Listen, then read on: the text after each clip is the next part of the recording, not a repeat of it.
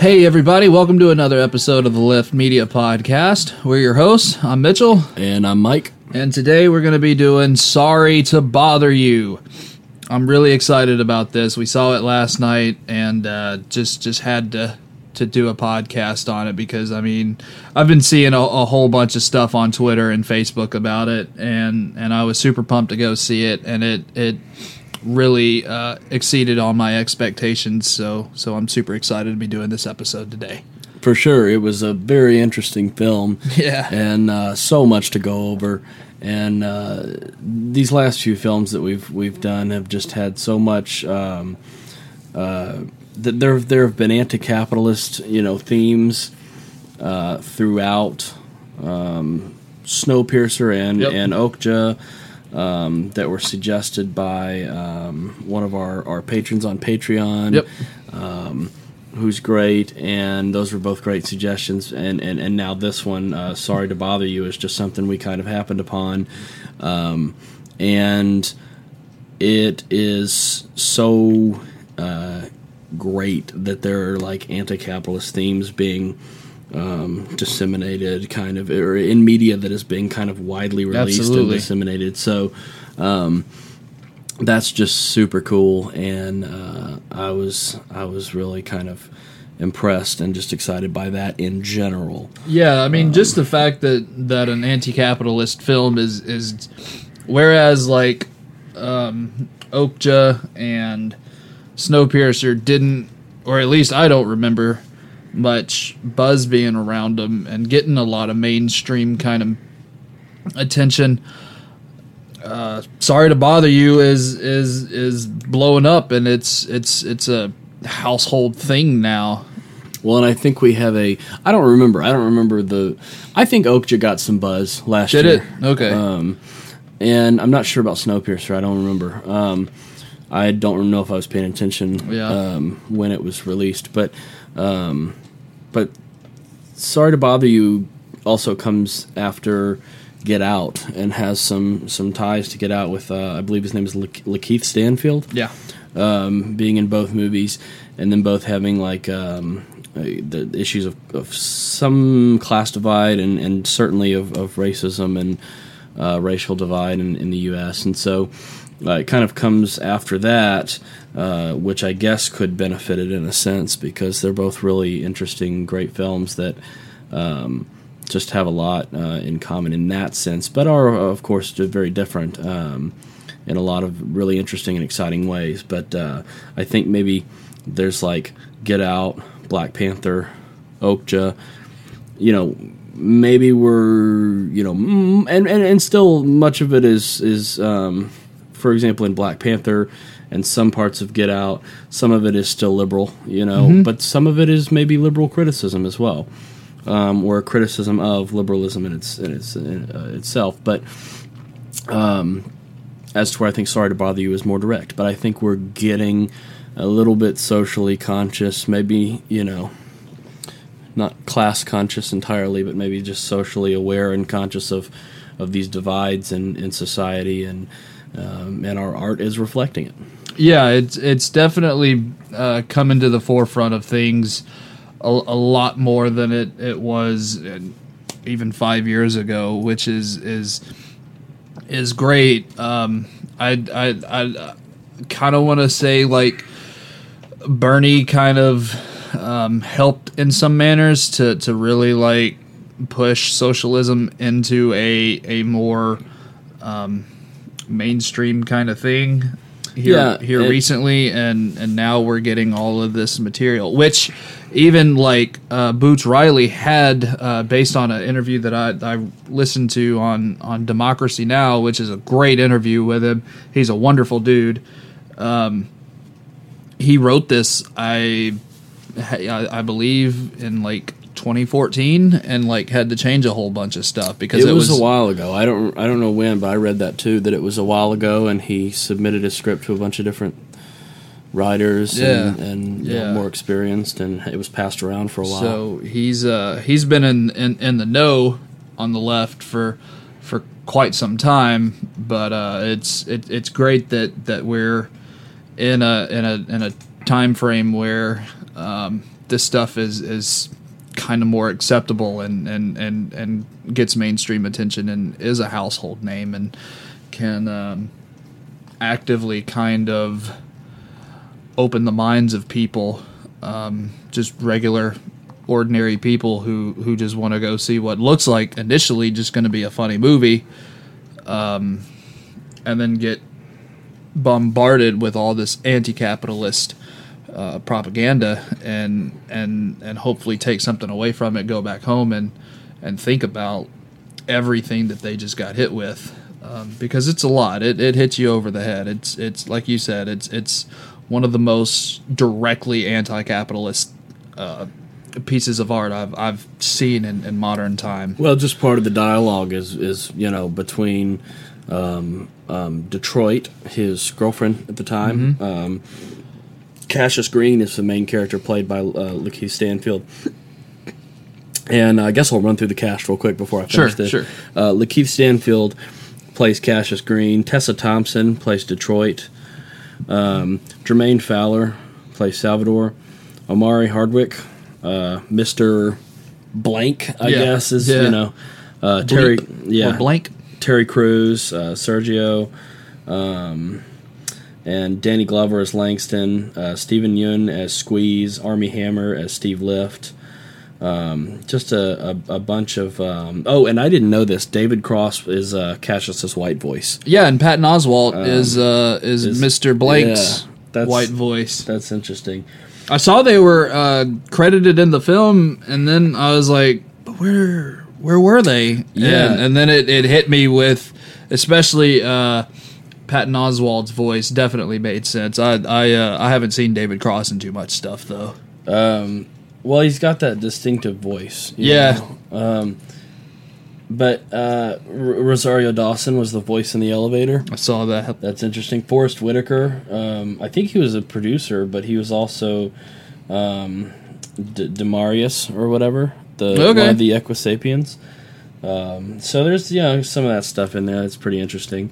Stellar cast. Yeah, yeah, for sure. And uh, the plot, um, according to Annapurna Pictures, is uh, quote in, in an alternate present day version of Oakland, telemarketer Cassius Green discovers a magical key to professional success, propelling him into a macabre universe. Uh, end quote. And uh, of course, this was written and directed by uh, Boots Riley, as we- we've already talked about a little bit. But um, you know, th- what I was going to say was that uh, that when some of the dialogue between um, between Detroit and Cassius Green has to do with anti-capitalism, you know, or how capitalism has, um, you know, wreaked havoc on parts of of, of, of our uh, world, and and uh, and that's reflected in her art as well. Detroit's art; she's an artist um, in the film, so you know, I think there's a lot there. I think that uh, there's just a ton of uh, momentum for this kind of thing right now, which I love. It's so great to see. And I think that it's just, you know, those kinds of divides uh, are working their way into, into art as they should. And art is reflecting uh, those those thoughts and feelings and, and, and parts of our society and our environment. Yeah, man, it's it's it's it's uh it's really cool. It's fascinating.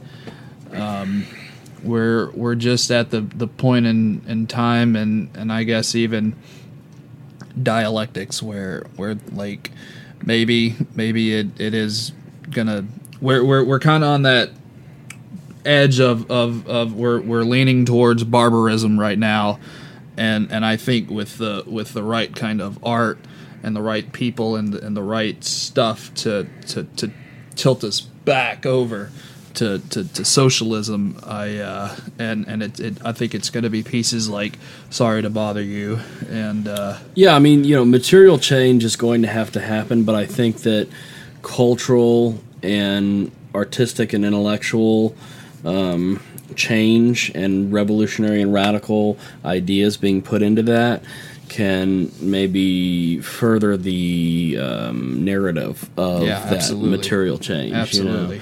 and that radical thought. So, um, you know, I'm not sure art's going to get us there alone, but art can certainly reflect and um, and be a part of what causes Yeah, I that think kinds it's- of, I think it's huge an- wave of uh, material change and hopefully I think it's an integral part because, like I said, I mean, just so many people go to the movies and and just regular, everyday, working class folks go just want to see what they think's going to be a funny movie about how uh, how telemarketers live their lives or whatever, and and then all of a sudden they get they come away with a real poignant message at the end of it, and that's um, like you said, no, it's it's not going to do everything, but it, it's going to do enough to get them thinking about like what what does it exactly mean to be anti-capitalist? well, What and it- just unionizing the workplace. you Exactly. So exactly. just just those things are super important. Um, so let's uh,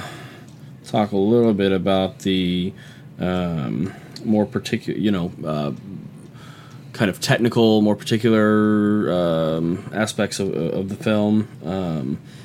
I thought that you know we usually talk about the the the the, the visual aspects, the directing, the cinematography. Um, to me, I loved the um, the lights, the lighting in the in the in the uh, the bar club scene. They kept going back to. They were in it pretty often.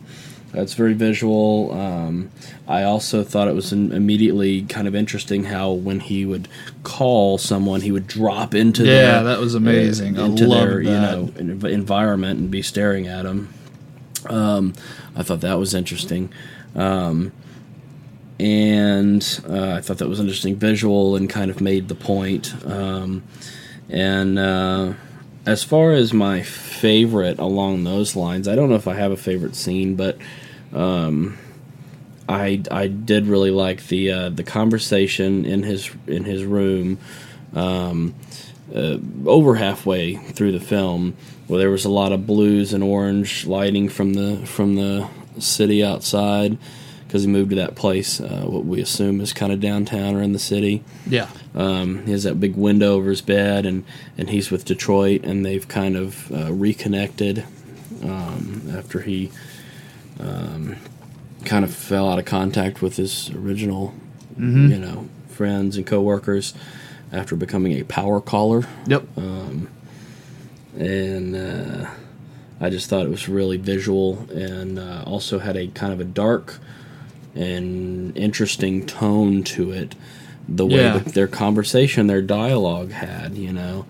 Um, so it just mirrored that really well, I thought, and it, there was a really good. Um, there was texture to it. There was a lot of just feeling there. Uh, I really appreciated that. What, do what did you think about the directing and the cinematography and the visual aspects of it?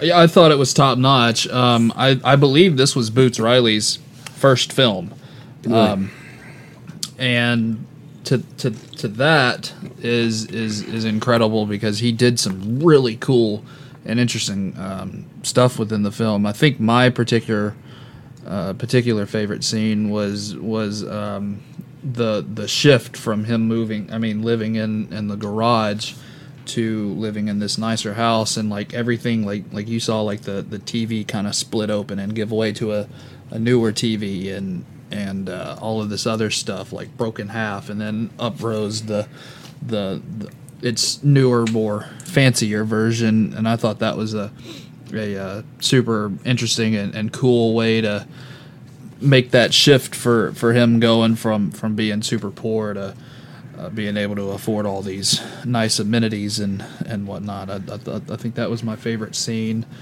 Um, and, and just one of the, the cooler visually shot scenes. Yeah, for sure. And I also just you know talking about the visuals. I mean, just looking at the movie poster, there are so many like uh, you know uh, purples and pinks and you know different stuff like uh, like that. And uh, you know he's got the white head head dress, uh, what head dressing, whatever uh, for dressing the wound. on his, the uh, head, head wound. yeah, whatever it is, bandage, I guess, Yeah. uh, to to bandage or dress the wound, and um, and he's like the red blood is through it, and uh, it's pink and purple, and he's wearing like a, a pink or purple tie, and like a you know, th- th- there's a lot of contrast there. So I think uh, th- in that sense, um, the, the colors had a lot to do with the film, Mm-hmm. and that may be reflected in a lot of different areas and in a lot of different ways in the film. May have a, different meanings even, but um, I thought it was a very visual film. I guess overall. It, it, it certainly was. There was um, one of my favorite shots. Just a just as kind of a standstill was not really a standstill because there was a, but anyways, I, I really liked when he was uh, in the in the gas station parking lot and he's he's walking to the attendant, um, and then a, a, a train zooms by and it's it's the it's the whole shot of the the whole parking lot and the, all the gas pumps and then this just this train comes zooming by. I thought that was a, a really super cool shot. Yep. And uh, yeah, it, it kind of gave you an idea of the uh, environment of the area. And everything. Yeah, then he goes up and and says forty on two, but it, it was only forty cents. Yeah. Uh, that I I can relate to that. I, I I think one of the times where I I was super financially strapped at a moment, I I had to get seventy five cents worth of gas, and and it's it's uh, I guess he he was kind of used to it at that point, but uh, it's it's it's kind of defeating in a way to, to walk up and have to ask for 75 cents worth of gas. Yeah.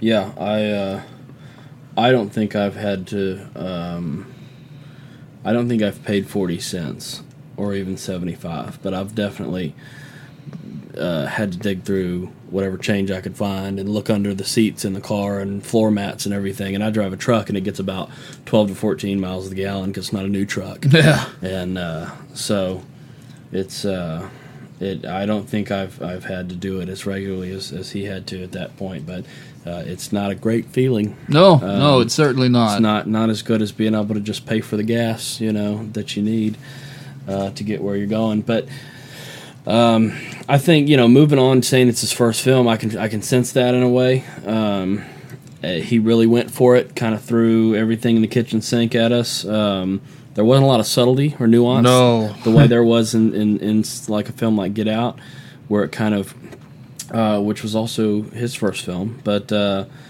you know, that it was um, it was definitely trying to make an impact. There was not, um, you know, a lot of subtlety. I like subtlety, so to me that's a little bit of a drawback. But you know, um, for a first film, it's it's not unexpected either.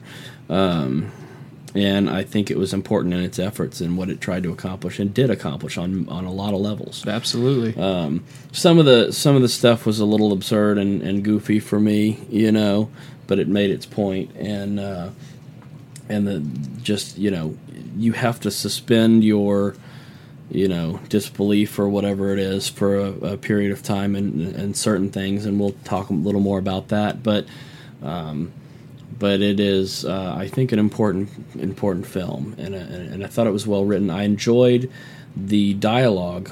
Um, the plot was good. It has some issues I think.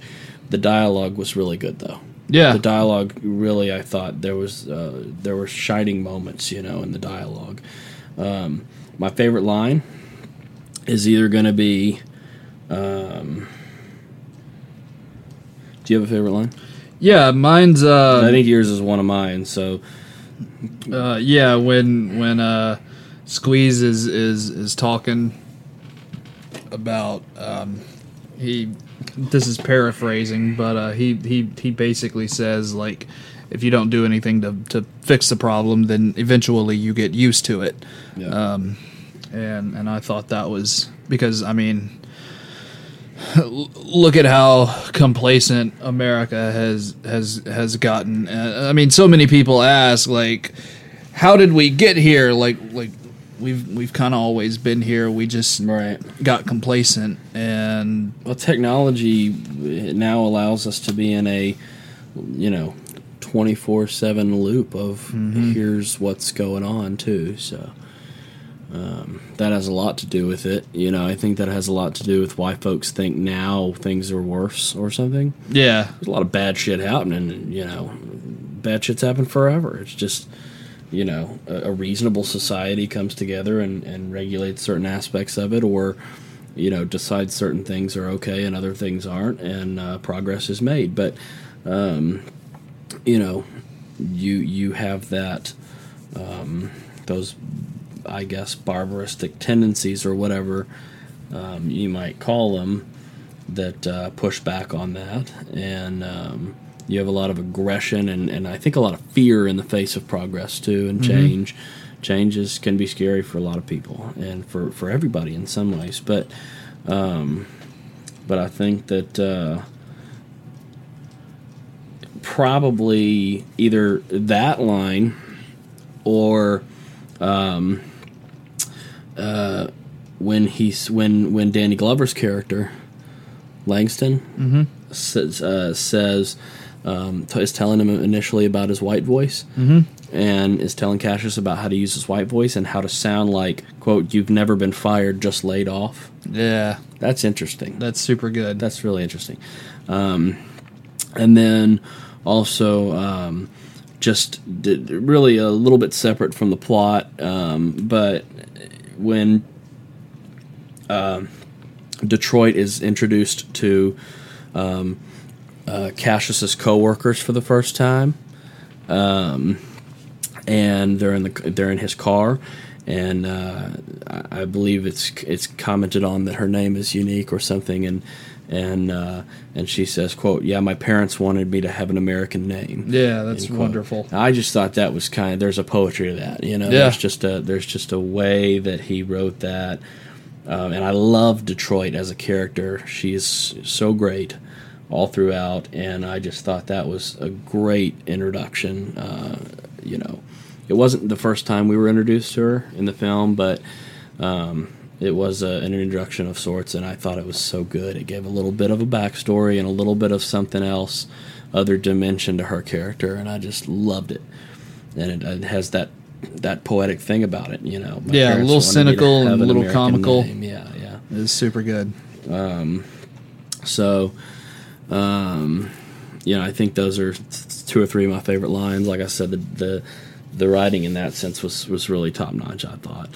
Um, and uh, let's see, I think uh, as far as the acting goes, um, I really enjoyed it.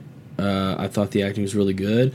Lakeith Stanfield is um, really becoming one of my favorite He's amazing. actors. He yeah. is amazing. I'm really interested in the choices that he makes, the films that he chooses. Really kind of interesting. So I'm always going to be interested in what he chooses next. I think. You know? Yeah, I think for I'm sure. always going to want to pay attention to that. So His role was was kind of minimal and and Get Out, but he was still very effective in, in what he did. it was as far as screen time, but it was integral. Yeah. he's the one who actually said the title of the film. Yeah, you know. yeah. So I mean, in a lot of ways, he was a catalyst for a whole bunch of shit in Yep, that film. Yep, for sure, for Um, sure. But he didn't get a lot of screen time because, you know, I guess. But um, yeah, and sure. we've we've watched a, a little bit of Atlanta Mm-hmm. with uh, Danny Glover, or not not Danny Glover. I'm sorry, uh, Donald, Glover. Um,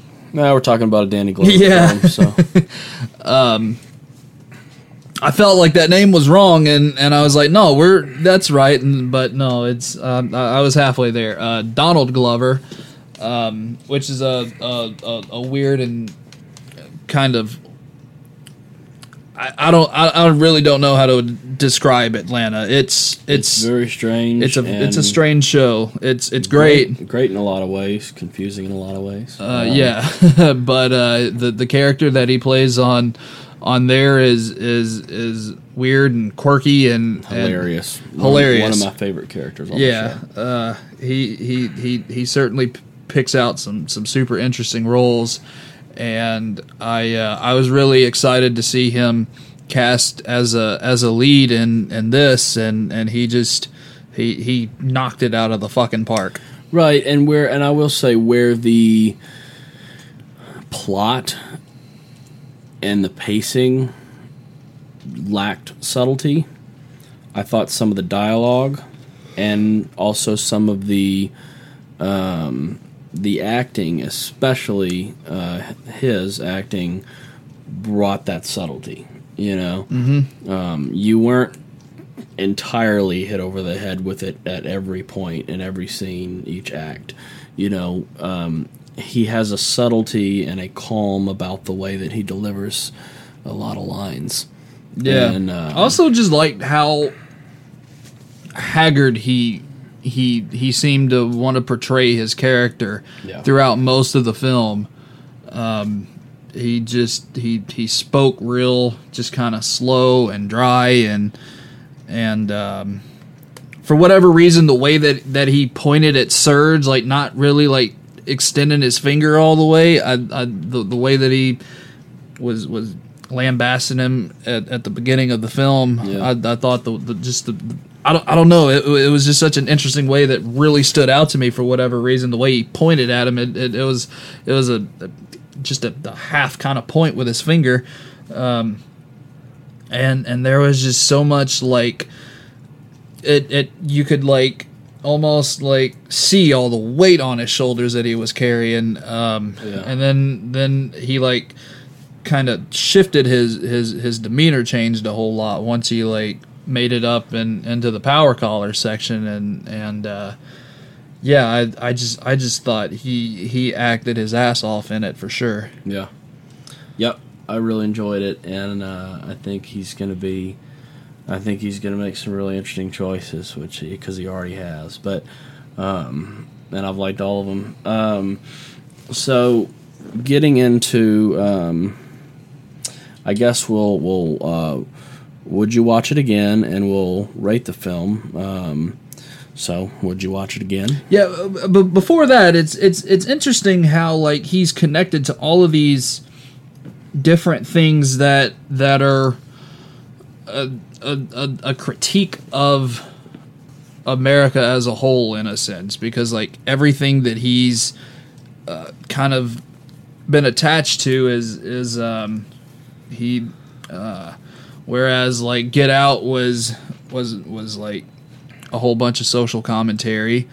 Um, Atlanta is in in a lot of ways they they do some some. Uh, it, it, it it's more of a nuanced and, and strange approach that they take, but also we have his connection to, to Donald Glover slash Childish Gambino, who who did This Is America, and and now he's he's on this uh, Sorry to Bother You film, which is uh, just as anti-capitalist as you get, and and I I think it's it's super interesting that that he's been attached to to uh, so many things that that are um, critical of and and openly critical of, of of the society that we live in. Yeah, for sure. It's it's he just uh, he must have some sort of uh, you know uh, direction in mind, Yeah, Or something, Yeah, and- that's and, uh, that's what I'm wondering. and so that's why I'm I'm I'm I'm interested in his the choices he makes. Yep.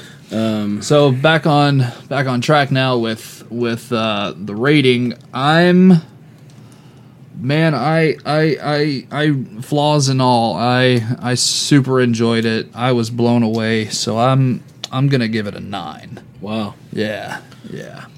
Um, And I would definitely, I'm, I'm, yeah, I'm, I'm super excited for it to come out to Redbox because, because I'm definitely gonna rent it, and because I mean, there's just so much stuff going on. Um, there's a whole bunch of shit in the background, um, advertising means and whatnot, because it, it's a film largely on advertising uh, by way of telemarketers and, and just all the ads in the background and and um, and and all of that stuff. So I mean, it's it's well worth the second watch to to just see like all of the kind of hidden Easter eggs yeah. or whatever. Um, so yeah, I'm I'm super excited for it to come out on DVD and, and for me to check it out again. So yeah, I'm I'm a nine and and definitely a rewatch. Uh, yeah, I think you know I'm gonna have the same answer I've had for the last two weeks on would you watch it again, and one of these weeks I'm gonna change my answer, but um, but I it's it's parts of it are hard to watch. Uh, it's not my kind of film. Like I said, it's a little absurd, a little bit goofy for me. Um, so I, I don't know that I'd watch it again. I want to, don't know that I would. Um, but uh, so kind of the same as the last two. Um, but uh, as for my rating, you know, this is not really enough of a genre film to be put in any genre. Yeah. So it has to be put up against movies like, you know, I mean, if, if for example, The Godfather's a ten, I can't in good conscience give this uh, uh, anything close to that. But um, I, I would say maybe a seven and a half, or maybe an eight. Uh, I would say eight at the most, but I, you know, I can't ignore some of the pacing flaws and and some of the things that are potentially odd to me in the plot um, that can be explained away, maybe, and we'll get into that a little bit. But uh, you know, I, I, do think there there could have been some subtlety. I think there could have been a little more nuance, um, and uh, I realized they were working with about an hour and thirty five minutes or something. Um, and so or an hour and 40 minutes somewhere along in there. And uh, so they had to pack so much in to that. But um, you know i think i think that it you know felt a little bit inexperienced in that sense from the uh, director's perspective. Um, so you know seven and a half at the least eight at the most and i'm comfortable with that. Um, but i really enjoyed it. I thought the content and probably some of the dialogue and acting was better than uh, quite a bit better than the plot itself. Um, and so there was an almost an imbalance or an incompatibility there that I couldn't shake. But I really liked the content, and uh, you know, being a leftist, uh, you know, media analysis podcast, that's really kind of the meat of it for us. So I think we've got a shit ton to talk about. Yeah. Um, so you want to segue into that? We've got. Uh, I think uh, the issues I found were highlighted were labor and exploitation yep. of, and unionization in the workplace, and yep. all of that kind of in one. There, uh, racism, and uh, there's class divide. Uh, a little bit of social Darwinism, I think, in the way that we saw that a little bit in um, Snowpiercer, but um, I think that uh, that we you know, we saw that a little bit here too in the way that um, that Armie Hammer's character Lift, who was kind of the CEO of Worry Free, mm-hmm. um, which is we'll get into them uh, here. Uh, he, I, I, think, had this um, view that for some reason he was uh, able to lord over and control these other um, sections of humanity that kind of speak to a, a social Darwinist kind of uh, perspective, whether knowingly or unknowingly. Uh, and a, a, thing that's been bothering me so much, and, and it was uh, President Okja as well, uh, corporatism saving the country and saving the world and all of that. You know, there's so much of that because um, now we have these corporations that are s- taking uh, such great advantage of the workers that they have to justify it by marketing themselves as charitable and we're going to do something to uh, put so much money into the economy uh, for these few hundred or few thousand even jobs for some area in some warehouse um, you know th- that it's all got to be spun as um, you know uh, philanthropic mm-hmm. and the worry free and regal view are no exception to that. No, not at all. Um, they absolutely embody that the way that uh, that the Mirando Corporation did in Okja. So you know, I think those themes are all over the place here, and uh, I'm super excited to, to jump into the political. Yeah, even the um, even the folks at, at on the Democracy Now podcast compared Steve. Is it was it Steve or Steven? Uh, Steve Steve Lift. Okay, yeah. Um, they compared him to to being a, a Elon Musk type of character, a a, a Muskian, if you will, yep. um, which is is just spot on, man. Um, yeah, I'm, I, am glad that we're there are artists t- kind of starting to take that on as well, and not just you know kiss ass and and and you know bootlick over uh, yeah corporate yeah. figures like whether um, philanthropic or not, you know so many so many fucking liberals and whatnot fawn over Elon Musk and and and all that he's doing to to help the environment. Like, okay, if if if if he is helping the environment with with his Tesla cars, um, great, wonderful, but you're you're you're kind of canceling out all the good that you do to the environment by still treating your employees like utter garbage. And, Well, and you exacerbate the class divide every time someone, you know, builds that kind of thing and then goes and buys it for six figures, and the person who built it just simply can't afford that, and you just widen that gap. So, yep, yep, exactly, exactly. And so it's still exploitation of labor. So, yep, Um, yeah, I, I think we're you know taking that on, and uh, and I'm very glad that, that that our art is reflecting that, and that there are criticisms there. Um, let's just move through the plot a little bit because you know, like so many of these, if they're very specific issues uh, and scenes or uh, whatever that kind of uh, take on certain issues, we'll kind of compartmentalize them and, and break them up. But in so many of these um, that are just have so much uh, in, in political content and, and social commentary, we almost just have to go down the plot and, and you know kind of chronological order and just say, yeah, that's class divide and that's race, you know, or, or Sure. related or whatever. So. Just taking it from the top, I thought it was you know as soon as he gets the job, he he is um, the middle management, which I thought was cast hilariously. Um, middle management was so um, so damn accurate. yep, I mean, I've worked in a call center and basically been a telemarketer, and um, but it's like you know, the the there's uh, in in any retail job or any job like that, you're you have your middle management that is like, you know, for some reason, for whatever reason, it's it seems mostly white and goofy and bought in as fuck to the corporation and we even had a domesticated anarchist. The, the the fellow that had the anarchy tattoo on his neck. Yeah, yeah, he isn't that isn't that fucking strange? That was strange, and uh, and he, but he was so bought in. he you know? he was licking boots as good as the rest of them with his with his fucking anarchy tattoo. yeah, It um, was and and he, you know, first of all, there was like a. Uh, um, with the great power caller, he was telling them all about that. You could be a power caller one day, and they show a picture of Reagan on the wall yeah. with uh, with that, you know, legendary power caller. Uh, thought that was funny, but uh, uh, you know, immediately sells them the bullshit about maybe one day you can do this and blah blah blah. Mm-hmm. Um, and I think we see that so much, and um, in this this this film explores that that hierarchy within the workplace, which is really interesting.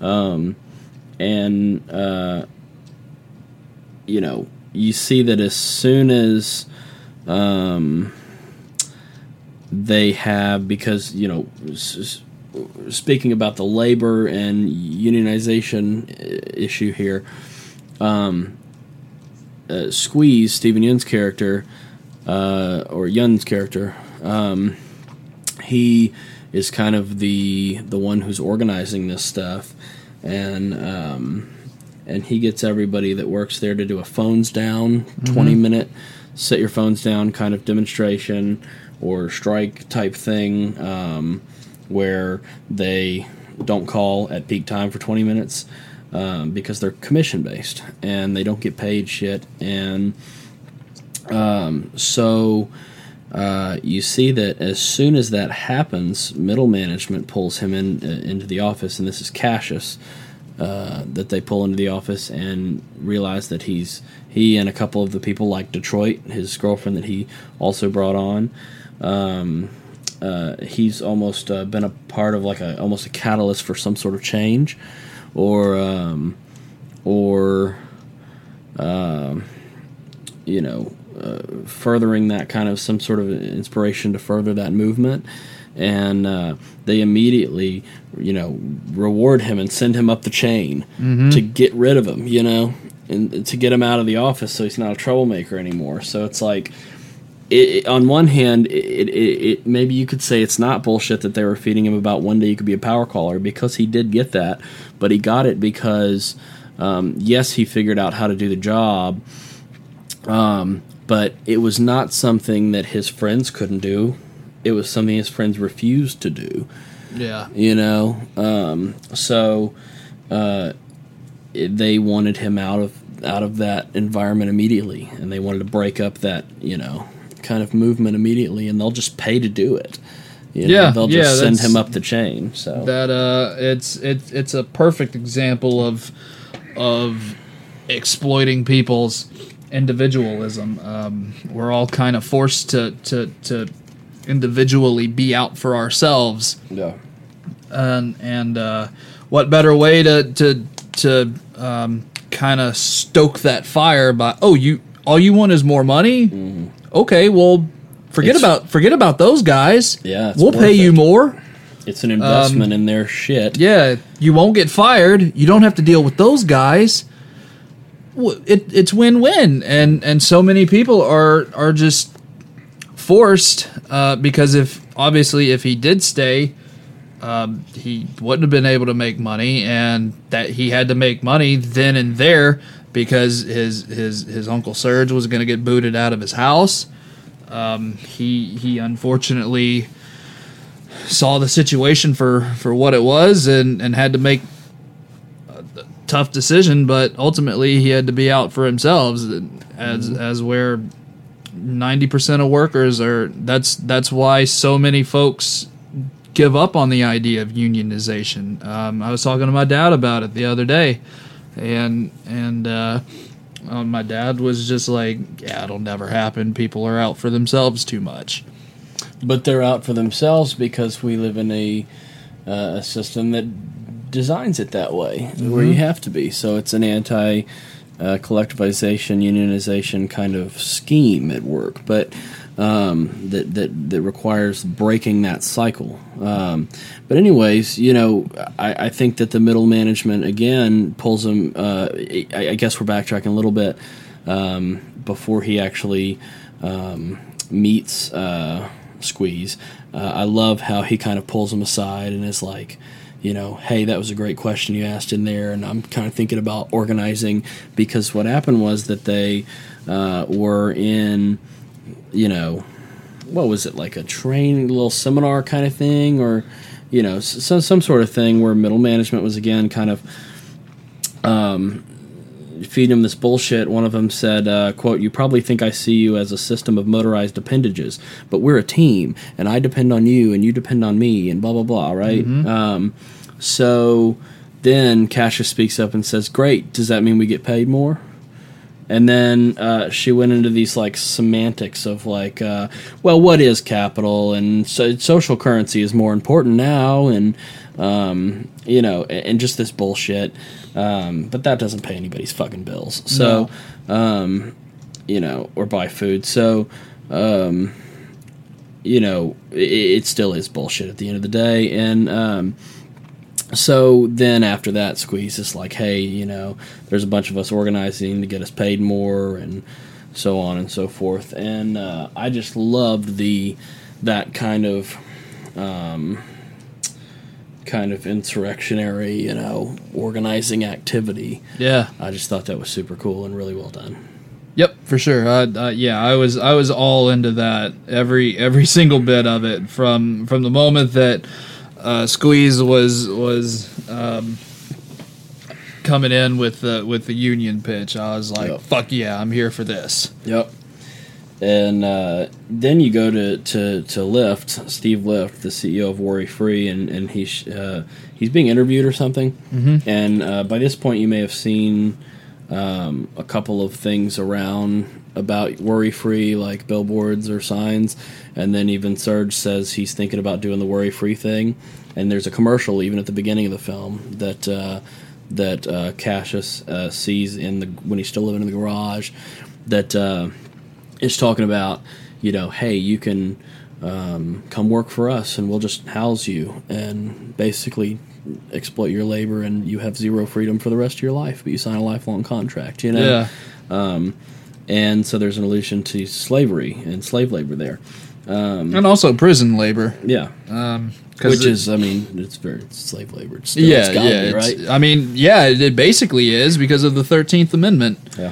Uh, that that says like slavery is not acceptable uh, uh, unless under uh, prison confinement or, or that's paraphrased. So, but it, I mean, just just uh, for anybody that hasn't seen the Thirteenth Amendment documentary on Yeah. on Netflix, uh, go go check that out because it's amazing and and. Uh, that that was the first thing I thought of uh, Yeah. was was that documentary and how it's it's it's basically just signed up prison labor. And instead of like actually doing something wrong, though, you're just basically signing yourself up for it. and the food they're like the food's great and the bed bedding is great and it all looks like you know prison bunks and It sure does, yeah, uh, thanks brighter to the- colors but prison food and MTV Cribs uh, episode, which I thought was Yeah. amazingly uh, satirical and funny.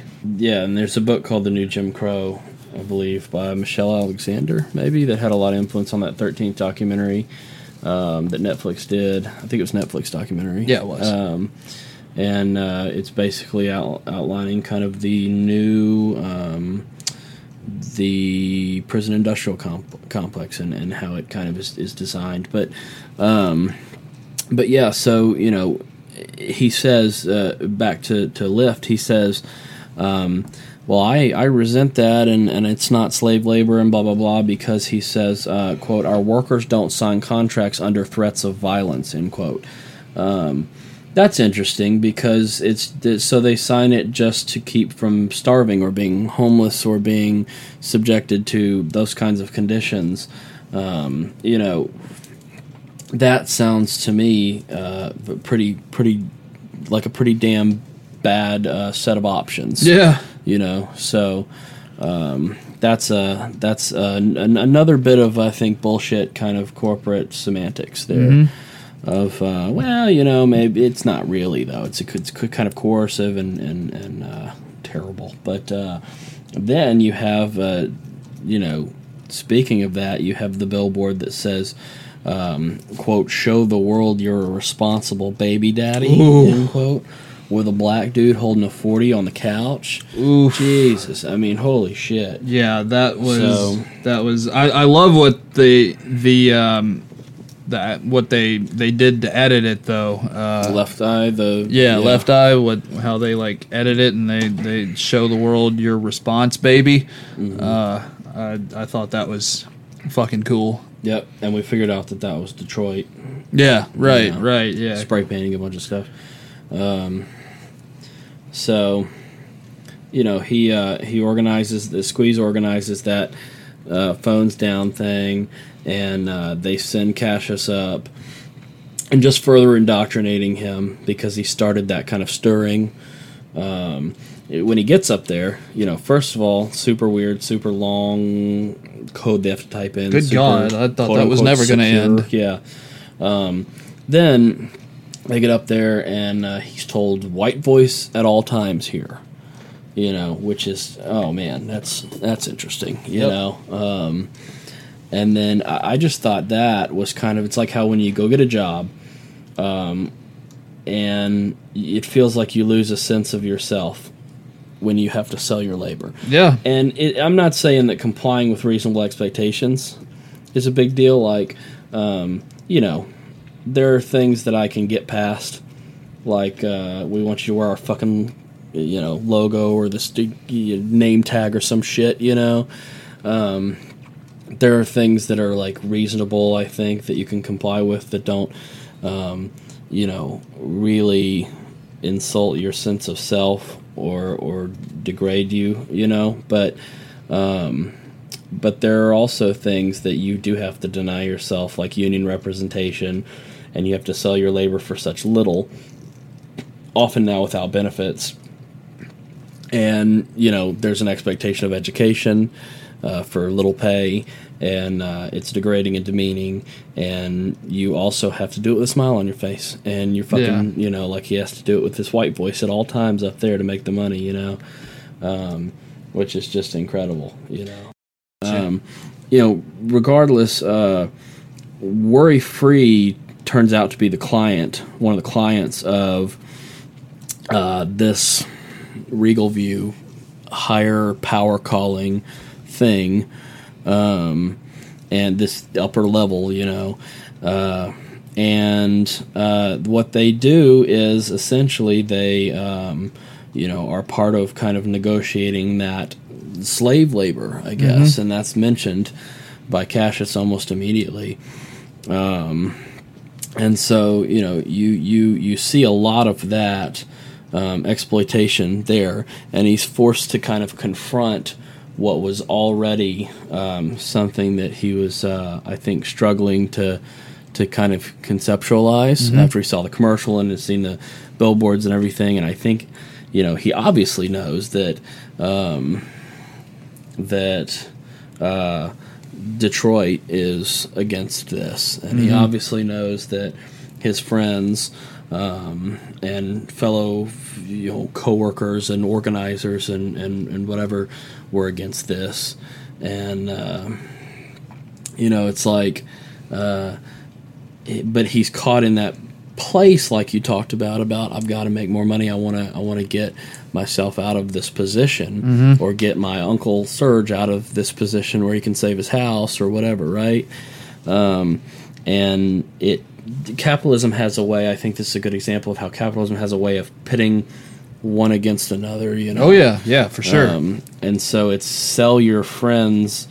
You know, uh, basically sell your friends out and leave them where they're at, and then go up here and then, you know, uh, uh, realistically sell uh, labor to this horrible corporation, mm-hmm. you know, so that you can get yourself out of a bad situation, um, which is just demeaning and um, and and pretty awful. But it's something we we uh, we see a lot. Um, I also think that uh, it was really interesting where we saw um, at the party that Cassius was invited to. oh, that um, was so, all of that was just cringy. Yeah. Um, and and uh, Lift, the CEO, says, uh, "Yeah, well, you know, we still need the workers to do the work per se, but like what you're doing is um, is really going to save the country and is moving us into." into this other great thing and and um, there's so much progress he's painting it as progress and this goes into the labor issue and also into the corporation saving america and the smiling yeah. face of and, and charitable and philanthropic face of all these corporations. Um, and uh, well, it's going to do it, it, I mean, and and we can just reasonably kind of imagine that that not only is it going to save America, it's it, it's also going to. I mean, that's that's like kind of where globalism comes in and and and eventually we got to fix america first and then it'll we can spread it yeah. elsewhere and and god damn it we're gonna save the fucking world with this uh, worry free stuff. Right. Look at us go. Which expansion you know global expansion just means um, more you know people to exploit yeah. different places exploitation but, on a on a global scale. Right and uh, and then it you know in that same uh, scene or, or or series of scenes there's um, at that party there's so many cringy racial things going on. Um, I mean, like like racism is, is is interwoven throughout the whole thing because like he's he he he he has to use his white voice to. Um, I mean, it, it, I guess it's it's more optional when he when he first starts out being the telemarketer.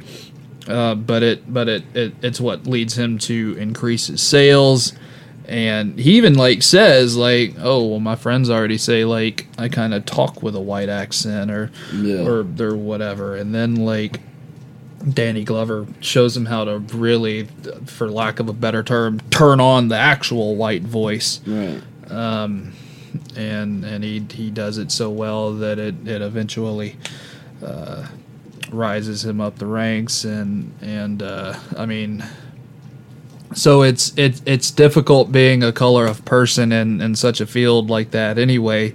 And and you hear it all the time. Like you hear like these like elderly fucking white women that like, oh, you don't sound like a black person at all, and it's it's just like, oh my oh, god, Or there's like just such a there's such a a blatant even if it's not said that way there's such a blatant like you don't sound anything like I thought you would. well and it's like there's this idea that that a specific race or or whatever has to be the default or something. Yeah, and it's like because it's like this eurocentric kind of like just uh, you know bordering on this like you know preference of of like a white ethno kind of state or something where Yeah. that, that it's assumed that everyone is um, that that black people are an all are some sort of different thing like an alternative to um, uh, what these white people expect to, to society and human beings to be. Yeah. it's really fucking weird and fucked up, and uh, um, it, you see that kind of highlighted in the film, mm-hmm. and uh, and then you see you see him say uh, Lift say to Cassius. You ever uh, bust a cap in somebody's ass? I want to hear about some of that Oakland gangster shit. You Yeah, know, I mean, I'm just the- like holy shit. the, Like, the levels of racism just steadily rise throughout the film. Like it, it starts out as um, just kind of casually using the, the white voice, and then it's uh, he, he he figures it out, and then he uses it um, to, like I said, get to where he is, and then like he has to use it all the time to, I guess, appease all the other white folks up on on the power caller floor nope. and then once once he just gets to the to the mansion and the party it's it's just it's so blatant and and uh god it, it it's terrible uh i uh, I, if you want to pick back up with because you were doing it chronologically i don't I, am no, I mean I agree. It's just like it's just it does. It it just kind of escalates. you yeah know? the the the the rapping bit was Oh no. that was oof that was that was uh that was uncomfortable as fuck uh Well, he's like their entertainment for the party. It's like there's like a bunch of white people yelling at him to rap and chanting at him to rap, and um, I mean, Jesus Christ, it's like, you know. And I think that I I took it a little bit as like maybe there's a little bit of commentary there on how white folks look fucking ridiculous trying to appropriate black culture or, Yeah. or whatever, you know. But the the thing that I thought of um, most recently was uh, when at first like he he awkwardly tries to rap and it doesn't go so well. And then he comes up with this uh, degrading phrase to just repeat over and over again. And that's all the rap consists of. And all the white people just stupidly uh, mimic it and, and without any kind of impunity just just go along and, and repeat repeat it yeah, it seemed like how people make fun of white people acting at like Kanye concerts. Oh, the, the, yeah, that that's my that's my uh, most recent example thing that I'm getting to with with uh, that recently Con- or not Kanye, um, Kendrick Lamar invited this white girl up on stage to do m.A.A.d city with him, and again with no impunity, she just busted out that uh, that word, and it's just like what the fuck are you doing? Like, are you that stupid? Why? And and and it, it just gets so tiring to see other white people defend her and and be like, oh, Kendrick set her up. Why would he do that when if if he he doesn't want the word said then And they're the same people that preach individual responsibility too.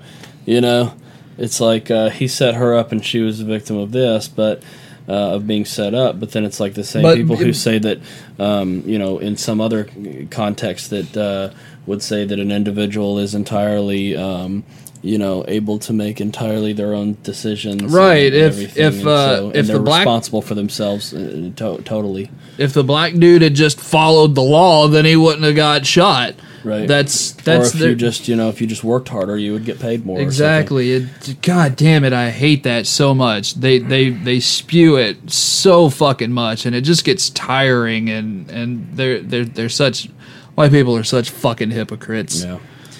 Well, it's just such a lack of understanding of other cultures and other other you know and, and of a lot of history. It's almost a refusal to at this point. That's true. That's true for a lot of people. I think it is.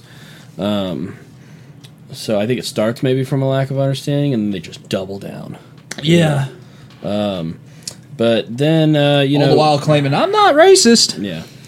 Um, well, I mean, the right claims that you know they're the first to cry fake fake news, and then there's uh, actual analysis and, and studies done that suggest that Fox News actually has the most um, lies, you know, um, per time on the air. But anyway, so it's like for the social Darwinist take, I thought that video that was shown once he gets Cassius goes down this like hall and finally ends up in Lift's office or whatever. He snorts something, gives him something to snort, um, which he swears is just pure Peruvian cocaine or whatever Cocaine. and uh, and um, and and the video talks about carrying forward natural developments, quote unquote. That to me is almost that social Darwinist kind of like we're just continuing on what's already been, which is Yeah. a hierarchy of you know of um, of humans. But um, so that was troubling. And then he wanted uh, he he uh, essentially um, and I guess I should have said this before I talked about the video, but um, Cassius goes to take a leak and uh, he stumbles into the wrong door, which it's like, first of all, if you're hiding that kind of thing under your house, you should probably paint your doors very specific and bold colors. But he says the jade door, and he goes through a green door. It's very white person of him to, to Yeah. think like other folks. and then he says no that's the olive door but it's like you know um like like uh like he sat at fucking home depot or lowes and like picked through all the like It's you know, kind of paint cards. reminiscent of that Parks and Rec episode where Jean-Ralphio and and uh, uh, Tom Haverford make fun of Jerry because they can't differentiate the different colors of black. oh, oh, but it was it, it's far more expected of a white person to to to uh, be like, no, that's that's jade and this is olive. Okay, Yeah. get it right. so it's like he stumbles through the wrong door Yeah. finds these equisapiens and then goes back and is uh, told about them and says, if you just watched the video, you wouldn't have been scared. Uh, Lift says, and um, you know, he basically says these humans, workers that are uh, signed the contracts with Worry Free are being are having to snort something that turns them into horse human hybrid workers. fucking wild. I did Yeah. not expect this movie to take such a weird, out there turn. Uh, and um, you know, and a critique on the plot that I have here is that I think it, we're living in a in a reality that doesn't have that has all the technology and cell phones and computers and Sure. different things that are all throughout the film and that we have modern day, but we don't have apparently automation that could kind of just replace or supplant the, the need for a horse human hybrid. But that's a critique I have of the plot, but I understand that I have to suspend the disbelief or whatever to a degree. sure. I, Um, I I think it's more of a commentary on on. Um, we've always used horses for for our means to to get around and to work and plow the land of, of farms that we were on um, this that and the other. So i think what it was is is how um, basically like it was it was taking the most uh, two exploited things in our past uh, one being um, African Americans from from days of slavery, um, and then horses as well, because we we've always just use them up. Uh, uh, I mean, even still, we we fucking gawk at them uh, for entertainment for uh, the Kentucky 500 and uh, still use them to, to for Kentucky Derby. Kentucky 500. Holy It's- shit! Yeah, yeah Daytona 500 whoops. and the Kentucky Derby. Kentucky as- 500. as, one thing. Wouldn't that be terrible? And something Oh, God. that'll that'll probably happen. Oh Um, no. Um, yeah. The Kentucky 500. Kentucky 500. Yeah. Oops. Um, so yeah, we, we have the Kentucky 500, and and um, so yeah, I, I I I get where you're coming from. I I think uh, I don't know. Is it really a a plot hole if he if he wanted to like side skirt the message? Uh, I, I think I think it was more important to him to to kind of like get the message out and to to, to like he they were com- he he the, the director wanted to combine the things that the two most exploited things in in our past which I, I agree, and I think that is the case, and I agree with that. But I just think that that's why I use the phrase like "suspend the disbelief" because it's like it's an alternate reality that they're living in. It's an alternate Oakland, sure and we have to accept that because it's a way making it an alternate you know reality is the way that they kind of sidestep that from being a plot hole i guess um, which i think is not exactly um, you know if we're being like you know if we're talking about the film it's a little bit awkward to me but um, but if we're talking about the commentary, I think it's I, I totally understand. I still don't know if the horse people, uh, kind of as you said, were entirely necessary. I don't know, you know, but because it was an odd thing, it, it shook the pacing for me as soon as they got into the film. But um, but it was jarring, and it was supposed to be, I believe. So I, I, I understand it, and I, I kind of take it for what it is. Um, but I think that uh, you know, then Lift says that he wants to he wants Cassius to go in. He wants to Cassius to snort this stuff, which Cassius is already very worried that he, what he snorted before was not yep pure and was, um, you know, was uh, the stuff that's going to turn him into a, a, one of these uh, Equisapiens. And uh, he wants him to be the Equisapien MLK, but that they manufacture, you know, Yep. and, and, and kind of like in Snowpiercer, how they manufactured revolutions yeah you know, yeah. to control things. Um, and he says, Lift says, "quote uh, Maybe they want to organize or rebel. That's why we need someone on the inside." End quote. You know, so they're placing him in there as a a, a you know fake revolutionary figure or something, or per, you know um, representative of their culture of Equisapiens or something.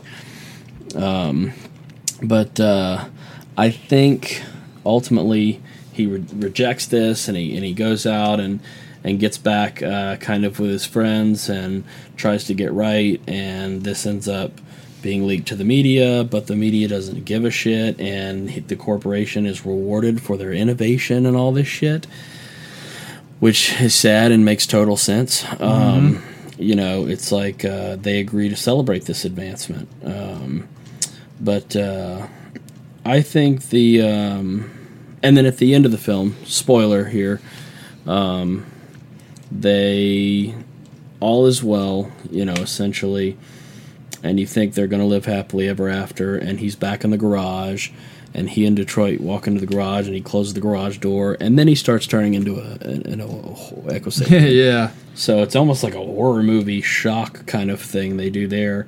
And then there's a little post credit scene where he and some of the other Equisapiens storm the, the gates of Lift's home. Um, and maybe some radical kind of action occurs there. Um, but I think that the, the you know to summarize, I think that this film is just about um, uh, how capitalism makes people do fucked up shit and um, turns people on each other, and there are so many racial undertones there, and um, you know, labor is exploited, and uh, class divide is exacerbated, and uh, corporations know this, and they're going to try and pretend to be something they're not in order to keep doing it. So, Yeah. One thing I didn't get was uh, Detroit's kind of, I guess, art show performance Yeah, I thought that too. with uh, they they threw cell phones at her, and I believe it looked like eggs with lamb's blood in it. I believe And I was confused about the accent.